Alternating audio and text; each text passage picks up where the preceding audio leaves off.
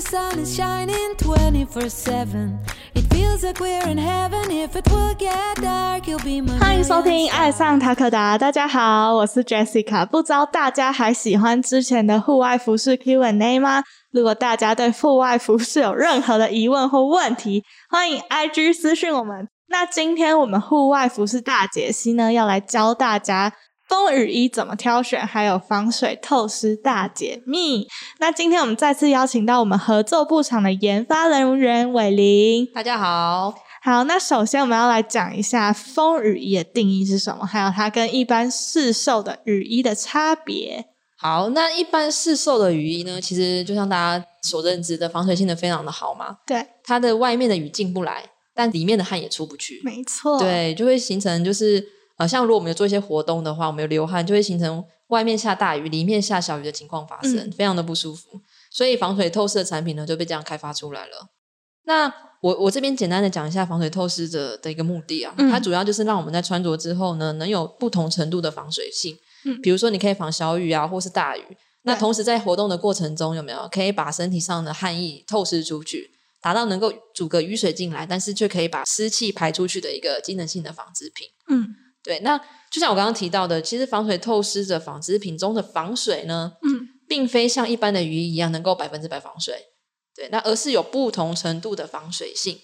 那但是即使无法达到百分之百的防水呢，其实也足以应付大部分的使用状况了。嗯，那这个的话，我们后面会提到。好，那相信大家对嗯机能风雨衣都应该有一点点小小的概念，就是机能风雨衣它并不是用一层的布去组成，它是用好几层的布。那呃，我想请问伟林，他们每一层的功用是什么？那其实这样的纺织品呢，通常是由两层或是单层结构组成的。对，那我们先介绍三层。以三层来说，那主要是由最内层靠近皮肤的底部，加上中间的一层膜，再加上外层的表布贴合而成的，所以是三层的结构嘛。那两层的话，就是去掉底部，嗯由膜直接接触到皮肤。嗯对那以三层的贴合布来说呢，最外层通常是剥水层，它会进行剥水的处理。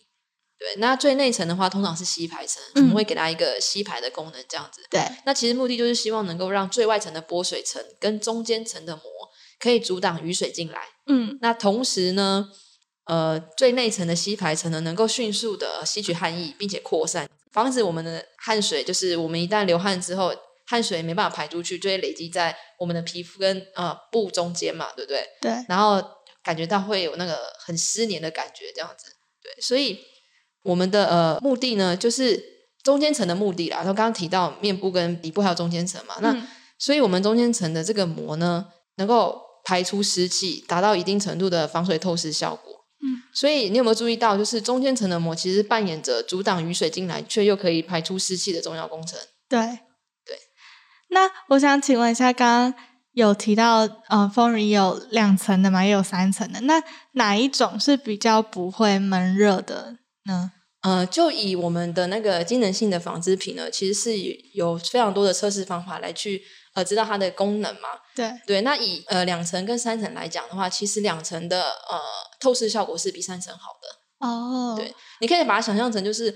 因为你两层比较薄，三层比较厚，所以嗯两层的阻力会比较小，三层的阻力比较大。对这样子去去大概区分一下。但是因为两层比较没有那个亲肤面，所以会不会比较不舒服啊？对，其实两层的话，就是因为你膜是直接接触皮肤的，所以那个膜接触皮肤的时候，汗水如果碰到衣服会有点黏腻，哦对，其实没有很舒服啦。所以最好还是就是三层，或者说你的最里面能够加一层，就是呃类似像网布的东西嗯这样子。所以就要自己去取舍。是的，那刚刚有提到说中间层的膜扮演非常重要的角色，那是不是能请伟林更详细的介绍现在市面上是用哪一种膜呢？那目前呢，最常用的膜有两种哦，就是无孔型的清水膜跟有孔型的微多孔膜。嗯，那其他都是 PU 材质。那 PU 的话就是聚氨酯的缩写。对，那简单的介绍一下这两种膜的特性。那首先是无孔型的清水膜。嗯，那清水膜的话，它是具有清水性，但是没有孔洞的膜嘛，刚刚提到，所以是无孔。嗯，那它的透湿原理呢，就有点像是一般的吸排原理。我们先前有提到嘛，吸湿、扩散跟蒸发这样子，然后去把我们的湿气排出去。嗯，但是清水膜呢，遇到水会有一个膨润起皱的问题。嗯，对，所以可是烘干之后它是可以恢复的。对，所以这个问题还好。那维多孔膜的话，它是亲水性没有这么好的多孔膜，嗯它的孔径大概是零点二到十麦孔，嗯，对，非常的小。那它是借由孔洞两侧的水蒸气压差去做排湿的。那浴湿的话，像它这个膜的特性就是浴湿是不会膨润起皱的。嗯对嗯、那现在市面上大概都是用哪一种膜呢？基本上两种模式都有的。嗯，对对对对对。那嗯，大家最常看到的 Gore-Tex 他们是用哪一种？那 Gore-Tex 的话，它的材质又有点不太一样，它是 PTFE，、嗯，对，它跟 PU 的材质是是不太一样的。嗯，那它是属于维多孔型的膜就是不会起皱的那一个。啊、对对对。然后，但是它也是就是像大家所知道的，防风、防水、透湿都是非常好的。嗯，对。那相信一般消费者可能都会有一种迷思，就是只要衣服上写 Gore-Tex 这个字，那那一件衣服就是防水。那请问这样的说法是对的吗？其实就像我前面提到的，像这种机能性纺织品呢，其实是没办法百分之百防水的。嗯而是用一种不同程度的防水性来去说明它。那什么叫做不同程度的防水性呢？我们这边有做一个测试，就是耐水压的测试。其实像这样这一类的商品呢，它会有几种重要的测试，包含你的波水度啊、耐水压跟透湿的部分。对，那我们刚刚提到的耐水压呢，就是可以代表它不同程度的防水性嘛。嗯那呃，我们先简单的讲一下什么是耐水压好了，嗯因为我觉得可能大家还是可能没有办法理解这样子。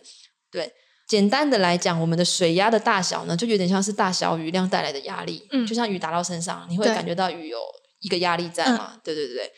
那把耐水压的程度呢，转换成防水的程度，这样大家会比较容易理解。嗯，对。那就是因为我们平常最能看到的就是耐水压这个数据嘛，还有这数值，就是常常会在衣服的吊牌上啊，或者是官网，就是最常会嗯出现的，然后大家最常能挑雨衣的时候也会比较常看到的一个东西。那可以给我们听众朋友一些耐水啊一些参考值嘛？就是以现在呃生活环境，呃，我先讲一下好了，因为耐水压的数据呢，呃，以我们业界常来讲的话，基本上就是我们的标准基本上是要十 K，嗯所谓的十 K 就是一万毫米水柱嗯这样子的一个压力。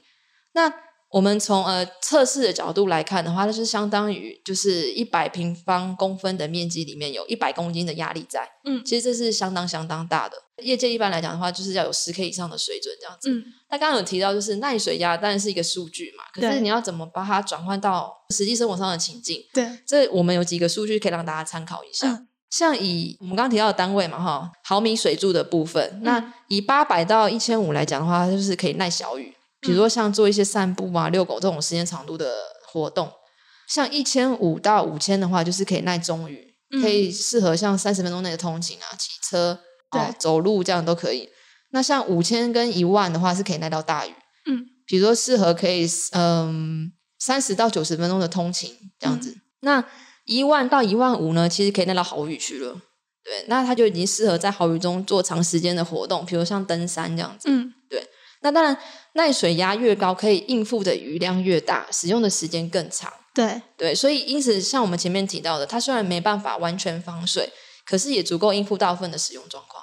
对，所以就是嗯，那些耐水压的数据其实是一种迷思，因为不同情况下会有不同的效果嘛。就是你耐水压就算再高，但是你今天是狂风暴雨，这样也是抵不住的，因为它也不是百分之百防水。对，其实我觉得应该要变成是说转成消费者使用的状况来来看。像一般来讲，我们会想要去买一个买一件衣服，我们一定嗯会想说我们要把它用在哪里。我今天要从事什么活动，我应该要选择怎样的衣服。嗯，然后像我们刚刚提到有各种不同情境嘛，那你就可以借由这样子的数据参考，然后去挑选你觉得适合的一个水压的一个衣服。毕竟你的呃，如果机能性越好的话，它相对价钱也是越贵的。嗯所以主要还是要看你想要做怎么样的活动，去挑选适合的衣服，这样子。好，那如果要推荐给爬百瑞的听众朋友，那伟林会觉得耐水压的数值大概要达到多少会比较适合？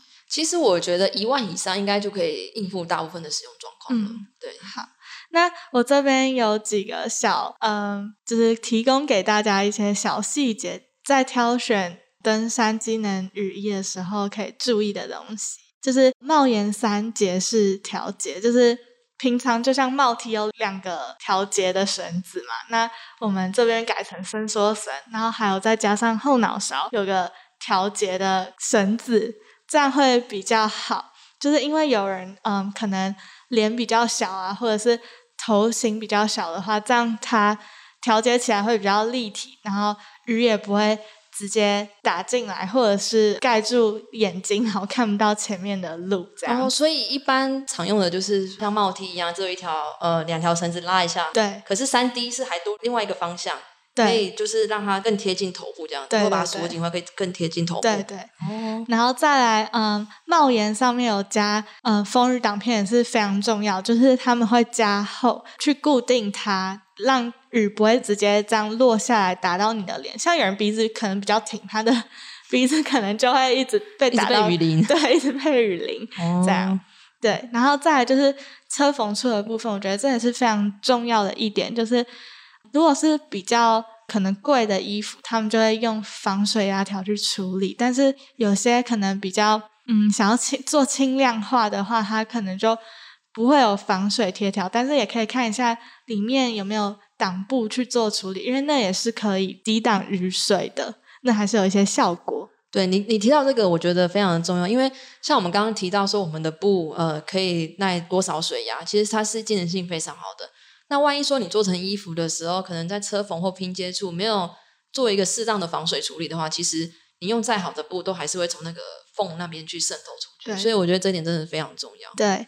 然后再是我自己个人觉得很重要，就是腋下的拉链，因为刚刚文林有提到嘛，外面下大雨，里面下小雨，就是嗯，里面真的是很闷，然后有点没办法透气的那种感觉，真的非常不舒服。但是如果腋下拉链的话，其实它会比较透风之外，呃，那个环境只要不是狂风暴雨的状态，基本上腋下部分是不会淋到雨的。嗯，对，我觉得基本上它在腋下的话，你会被你的手臂挡，所以其实也不会说太难看这样子。对对对。然后再就是挑选的时候，可以挑选针织布，因为它比较弹性，然后走路的时候也会降噪。相信大家都有一个经验，就是穿黄色雨衣的时候，然后走路一直刷刷刷刷这样，有这个声音。但是针织布它就不会。